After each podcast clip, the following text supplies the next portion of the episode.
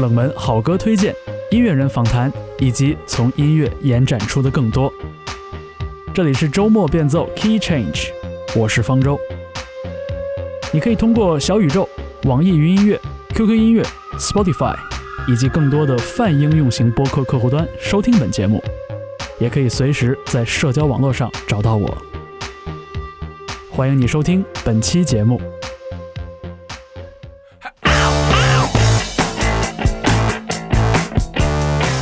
欢迎收听周末变奏 Key Change， 我是方舟。这期节目我们一起来重温法国电子乐双人组 Daft Punk 的经典作品。Daft Punk is playing at my house, my house。二零二一年二月二十二日，沉寂多时的 Daft Punk 通过新闻发言人确认乐队正式解散，让世界各地的乐迷立刻陷入了意外和震惊之中。就在不久之前的二零二零年夏天，影响力甚广的科幻电影 Tron 第三部被曝有望立项投拍，当时还有 Daft Punk 的乐迷期待他们可以继 Tron Legacy 之后再度担纲原声音乐的创作。同时 Daft Punk 成军多年来，虽然巡演不多，却缔造过一个又一个传奇的舞台表演，视觉奇观让人叹为观止。只是现在在可以预见的未来里，这些愿望应该一一落空了。这期节目我们以过往的四张录音室专辑为线索，聆听不同年代、不同阶段、不同风格的 Daft Punk。 如果说有什么好的方式来怀念一支喜欢的乐队，那就一遍又一遍地聆听他们的作品，不是吗？欢迎你收听周末变奏 Key Change。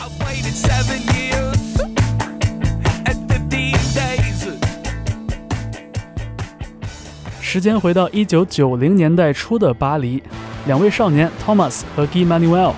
拉着朋友 Laurent 组建了一支叫做 Darling 的乐队。好不容易在 Stereolab 的厂牌发表了单曲，却遭到了英国音乐杂志 Melody Maker 的差评，说他们的歌曲是 Daft Punky Trash，愚蠢的朋克垃圾。三个人灰心丧气了一段时间，决定重新开始。 Laurent 后来成了摇滚乐队 Phoenix 的吉他手，成了三个人中真正走上摇滚乐道路的那个人。而 Thomas 和 Guy-Manuel 则发现了一个新鲜玩意儿，可以让人整夜跳舞不停歇的电子乐。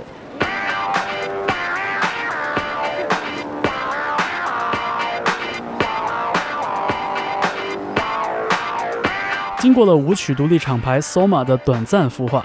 Thomas 和 Guy-Manuel 直面当年受到的批评，将 Daft Punk 作为新组合的名字。 Thomas 的爸爸 Daniel 作为一位七十年代的音乐制作人，为两个男生把握了职业定位，那就是立足巴黎，英语创作，放眼全球。他们走红的第一个转折点便是单曲 Da Funk。Da Funk 的音乐录影带由 Spike Jonze 拍摄，这位才华出色的导演后来拍出了改编剧本《云端情人》等叫好又叫座的电影。而早期丰富的 M V 拍摄经历也触发了 Daft Punk 丰富的视觉创意，开启了这支乐队非常精彩的影像历程。我们稍后呢还会提到更多精彩的影像作品，不过现在呢我们暂时留在九十年代。Thomas 和 Guy-Manuel 像精力无限的小孩子一样，躲在房间里疯狂地用电脑尝试各种各样的声音。恰逢当年欧洲瑞舞浪潮被迅速商业化的过程， Daft Punk 凌厉的 House 节拍加上粗糙质地的音色，很快就得到了当红舞曲组合 The Chemical Brothers 化学兄弟的提点，而主流唱片公司的邀约也立刻蜂拥而至。Virgin Records 成了最后的赢家。很快 Daft Punk 意识到，我们手里有一大堆的作品需要亮相，他们需要一张专辑。于是在卧室音乐人 bedroom musicians 这个概念出现二十多年前， Daft Punk 就已经在卧室里炮制出了一张火遍全球的音乐作品。在一番精心的编排之后，这张专辑也顺理成章地被命名为 Homework。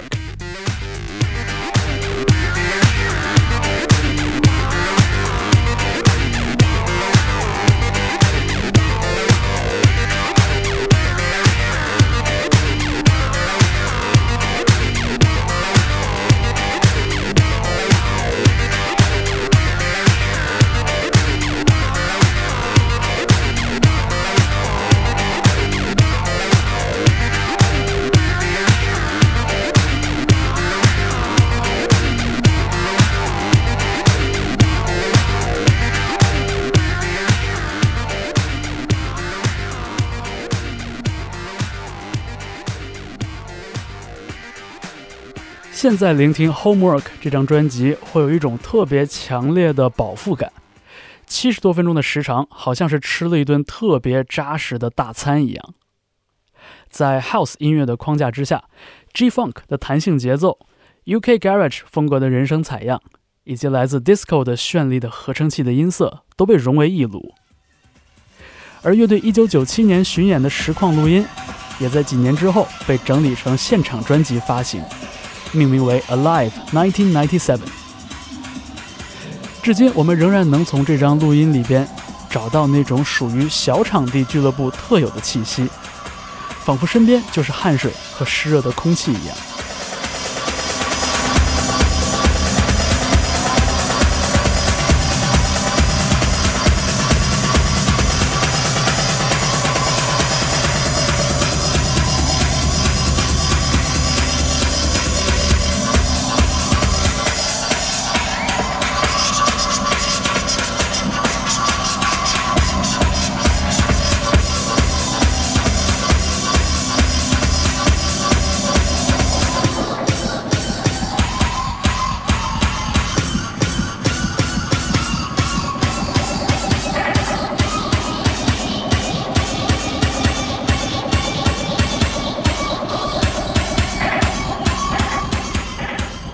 刚才我们在节目中提到过 Daft Punk 和影像视觉的关系是紧密不可分割的。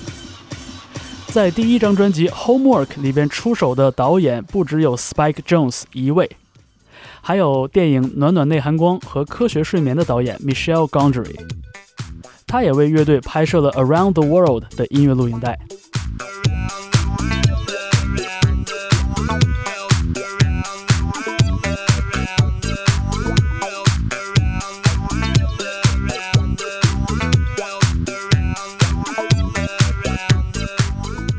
当时由于预算不多，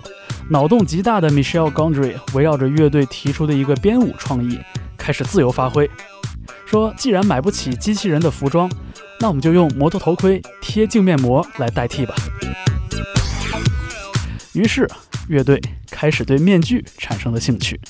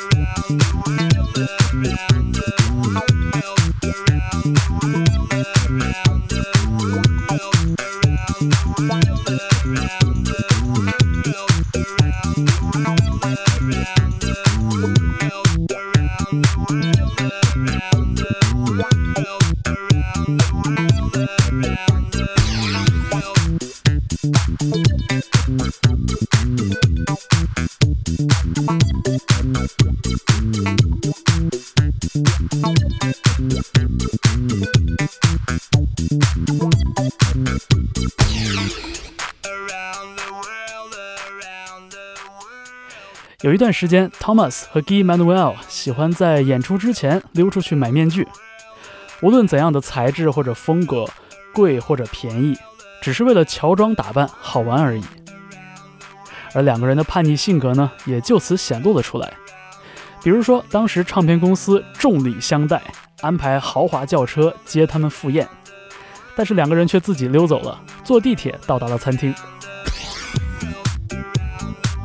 出身巴黎富裕家庭的两个人并不想掀起什么社会革命，他们的叛逆更多时候更像是一种无伤大雅的恶作剧。可以说主要对抗的是音乐行业的一些刻板传统以及那种挥金如土的不良风气。在三番五次的拿面具开玩笑之后， Daft Punk 真正动了个念头，想藏住真实的面孔，以机器人的形象示人。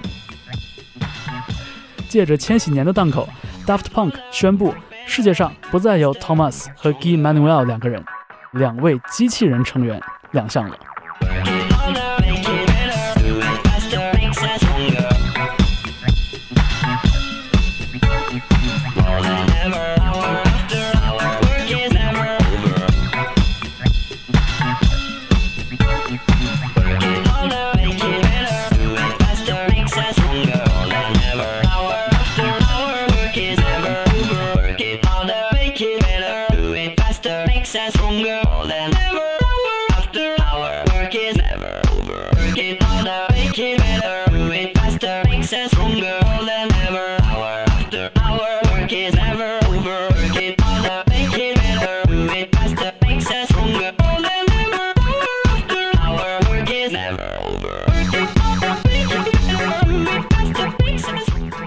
当然，这样的乔装对于流行音乐来说并不稀奇，就像 Kraftwerk 的人偶形象， Kiss 乐队的油彩脸谱，还有 David Bowie 的 Ziggy Stardust。 Daft Punk 的机器人形象同样被高度商业化的音乐行业所热烈欢迎。有道是，所有的流行明星都在发明一个新的自己，一个超越真人的人设，一个消费主义时代的超我。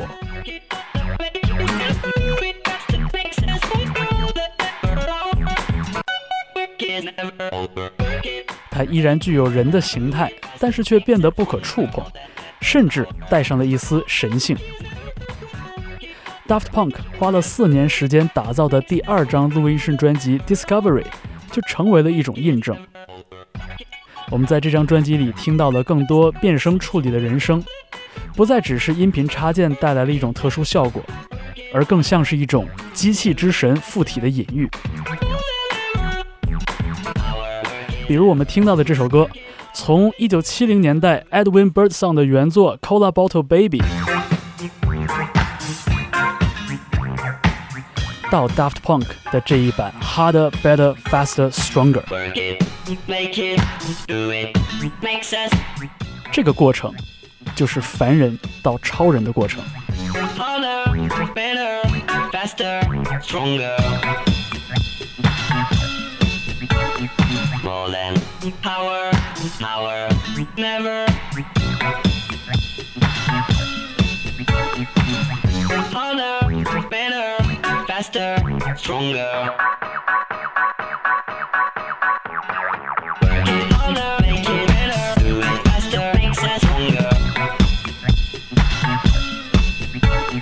more than ever, hour after hour, work is never over.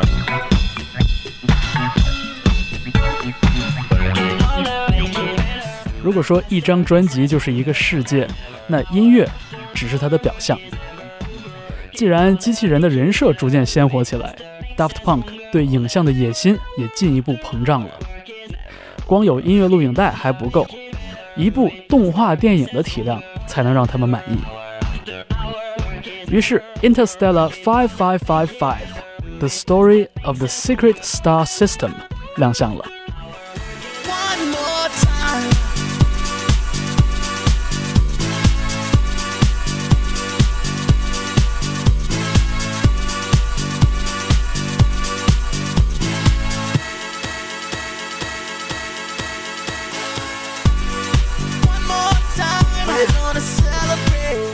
在外星球上，一支著名的乐队被绑架了，一位宇航员一边解救乐队，一边与大反派斗智斗勇。这是一个有点中二但非常可爱的故事。专辑 Discovery 的十四首歌曲完美地融入了剧情，而 Daft Punk 的机器人形象也没有忘记在片中闪现一下，幽了自己一默。Daft Punk 在录制这张专辑的过程中便有了拍动画片的想法，他们带着完整的专辑和故事大纲找到了日本的动画家松本零士，他当年的作品《宇宙海贼哈洛克船长》是 Daft Punk 两位打小就钟爱的动漫作品。无论是故事的走向还是动画片的制作，结局当然都是皆大欢喜了。当你熟悉了这张专辑中的曲目顺序、内在的音乐逻辑，再来看这部动画片，那种感觉就像是用一种前所未有的方式又一次打开了这一部音乐专辑。和 Homework 相比，这张 Discovery 声音仿佛经过了提纯，变得更加细腻精致。主打单曲 One More Time 顺利打入了美国的市场，和来自底特律和芝加哥的美国舞曲主流审美分庭抗礼，而动画片的加成让他们在美国市场显得如此独特。而来到了美国的 Daft Punk 也第一次近距离直面自己的 guilty pleasure， 那就是来自一九七零和八零年代的美国的灵魂乐和 funk 乐。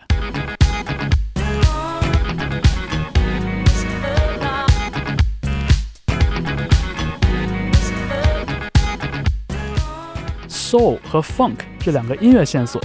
会在 Daft Punk 接下来的音乐历程中反复出现，比如来自 Janet Jackson 和 will.i.am 的垂青，与 Pharrell Williams 和 Kanye West 的合作，并且最终在 Random Access Memories 这张专辑里成为了 Daft Punk 音乐中名正言顺的主旋律。What's going on? Could this be my understanding? It's not your fault.不过 Random Access Memories 这张专辑我们稍微放一放。你现在听到的是周末变奏 Key Change， 我是方舟。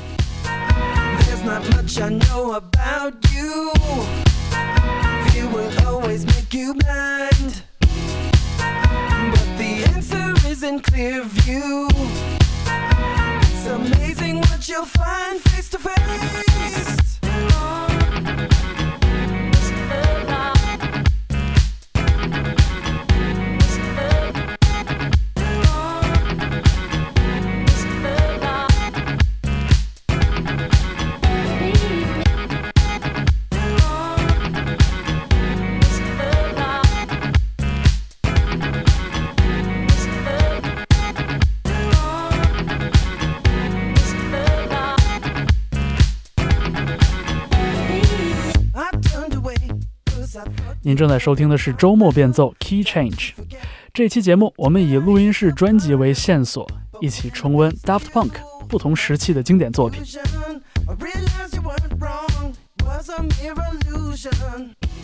二零零五年 Daft Punk 发行了第三张正式专辑 Human After All， 仿佛是对前两张专辑慢工出细活的矫枉过正一样，这张专辑的录制周期只有半年，乐队成员甚至在采访中自称只用了十二天。然而这一次，乐评人和舞池里的乐迷都不是很买账。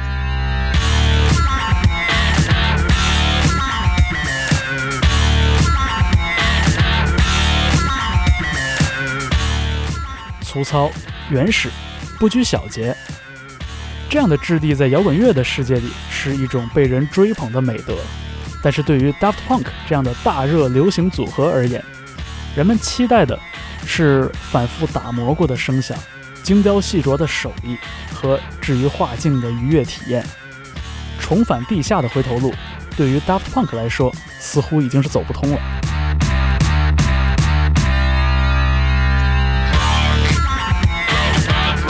那正当人们开始怀疑 Daft Punk 江郎才尽的时候，他们用一场震惊世界的演出逆转了口碑。位于美国加州的 Coachella 音乐节一直希望能邀请他们出演，在吊了主办方几年胃口之后呢，二零零六年 Daft Punk 突然放风说我们可以参加，并且要求三十万美元的演出费全部预付，因为他们要用这一大笔钱来打造一个前所未有的舞台。连乐队的经纪人都不知道他们搞了一个什么大新闻。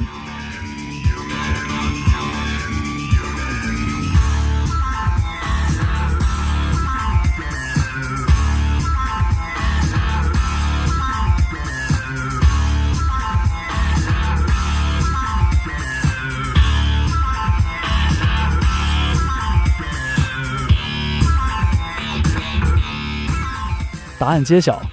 舞台上出现了一个金字塔形状的 D J 台，带着巨大的 L E D 墙体、绚丽的视觉效果以及前所未有的灯光表演。不仅所有在场乐迷都迅速聚集到此处，这场演出把同台现役的摇滚明星都给镇住了。这些以前总是调侃 D J 在台上什么都不干的自大狂，突然反应过来，哦，原来大家现在喜欢这个呀。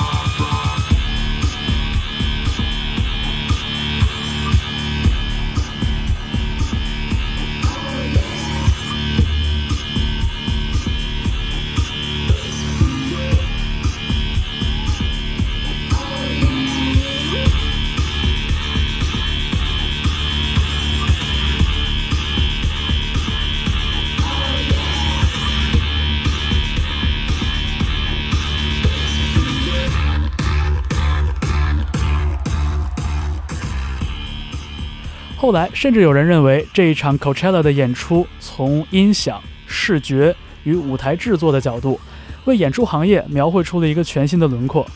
也成为了后来风行世界各地的 E D M 音乐节的模板。而 Daft Punk 也趁热打铁，立刻展开了难得一见的全球巡回演出，参演了诸多世界顶级户外音乐节。这一次巡演除了票房和口碑的双丰收，也诞生了一张现场录音专辑 Alive 二零零七。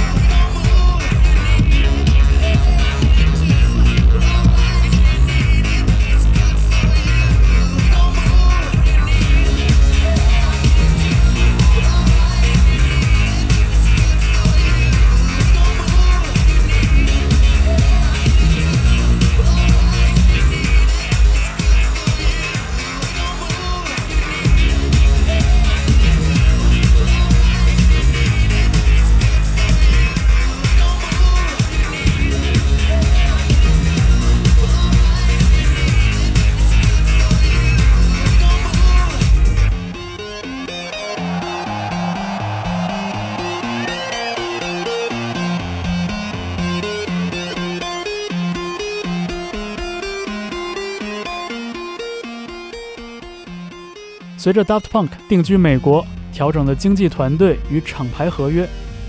一个全新的项目于二零零九年浮出水面。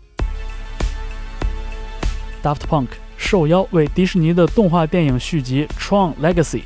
创战记担任原声音乐制作。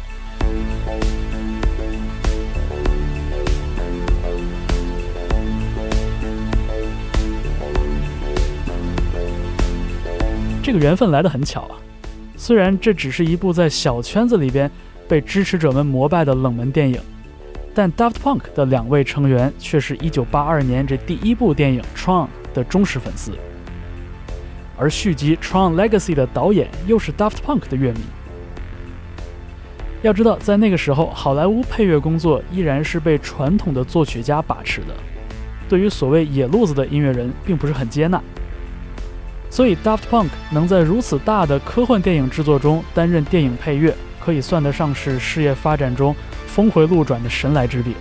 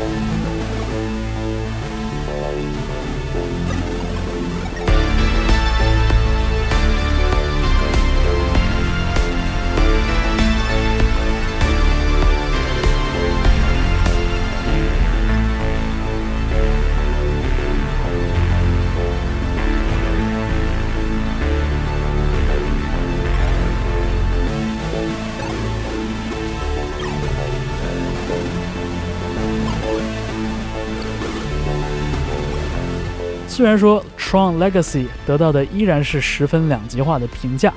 但是 Daft Punk 却从这次电影配乐的经历中得到了真实的进步。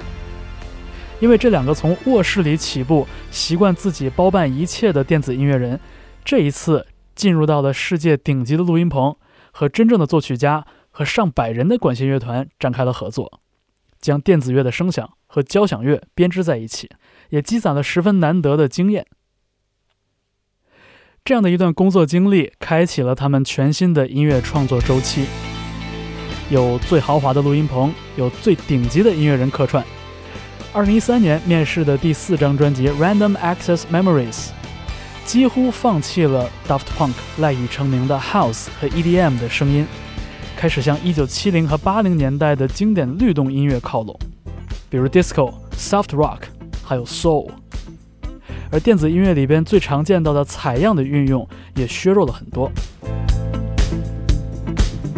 在这张专辑里边，一切声响层次分明，每一件乐器都十分的清晰，也结合的恰到好处，听起来既朴素又精美。而这张录音室作品想传达的第一个信息，就藏在开篇曲的标题里。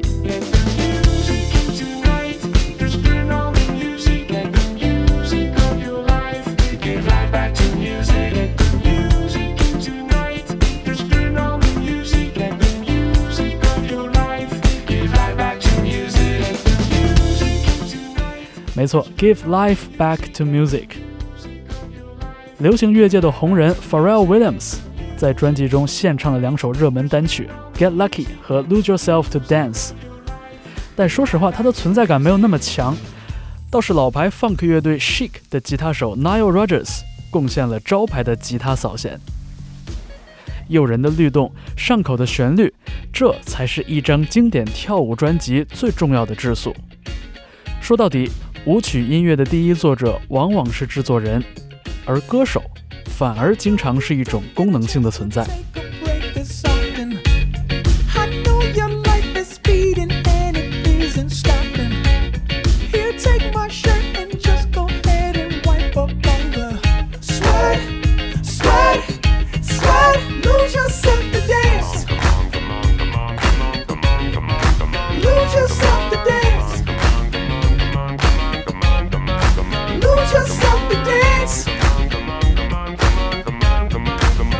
Yourself the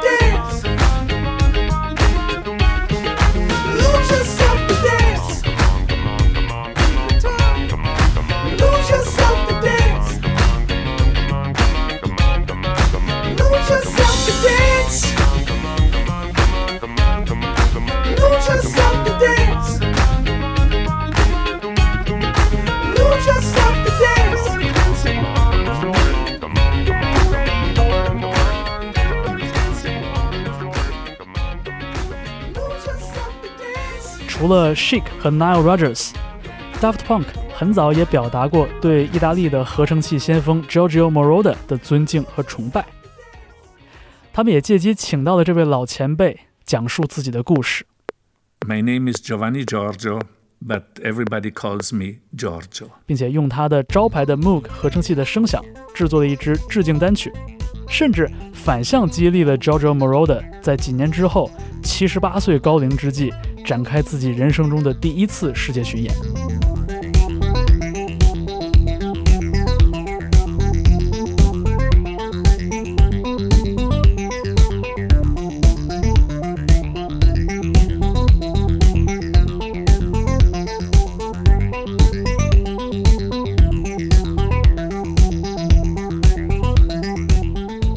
可以说 Random Access Memories 是一张非常全面的专辑，构思精巧，细节精致。而且有趣的是，虽然 Daft Punk 的两位成员化身机器人已经多年，在这张专辑里却展现出了一种回归以人为本的工艺感。在互联网改变了人们对音乐的聆听习惯之后，音乐作品被降维成了数据，音质让位于带宽和流量，而点播和切割的操作越来越容易。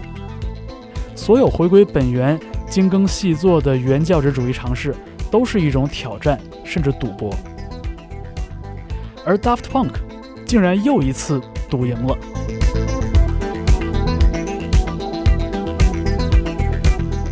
他们做出了一张非常成功的慢专辑。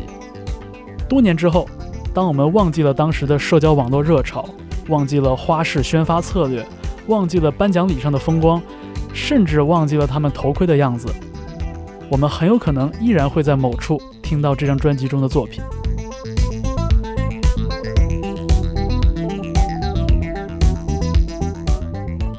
这当然不是说复古潮流一定会成功，它只是很多种成功的路径之一，逆推是没有意义的。而且从 Daft Punk和 Kanye West 和 The Weeknd 的合作，到像 Justice 和 Parcels 这样的受到他们影响的电子乐晚辈，其实 Daft Punk 存在二十八年的意义已经不言自明了。所以乐观地说，解散未必是一个终点。也许就像 David Bowie 杀死了他的化身 Ziggy Stardust 一样， Daft Punk 的解散只是终结了机器人时代。也许 Thomas 和 Guy-Manuel 两个人很快还会以别的形式、别的身份回归到音乐的世界里了。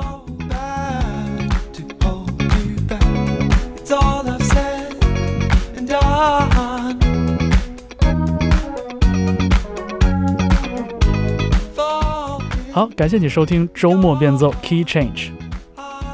在这期节目里边，我们笼统的以 Daft Punk 的四张录音室专辑为线索，重温了一些他们的作品。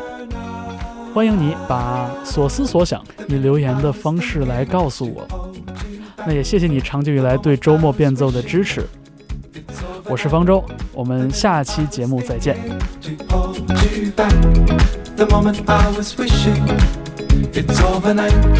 The minute I was thinking to hold you back, the moment I was wishing it's over now.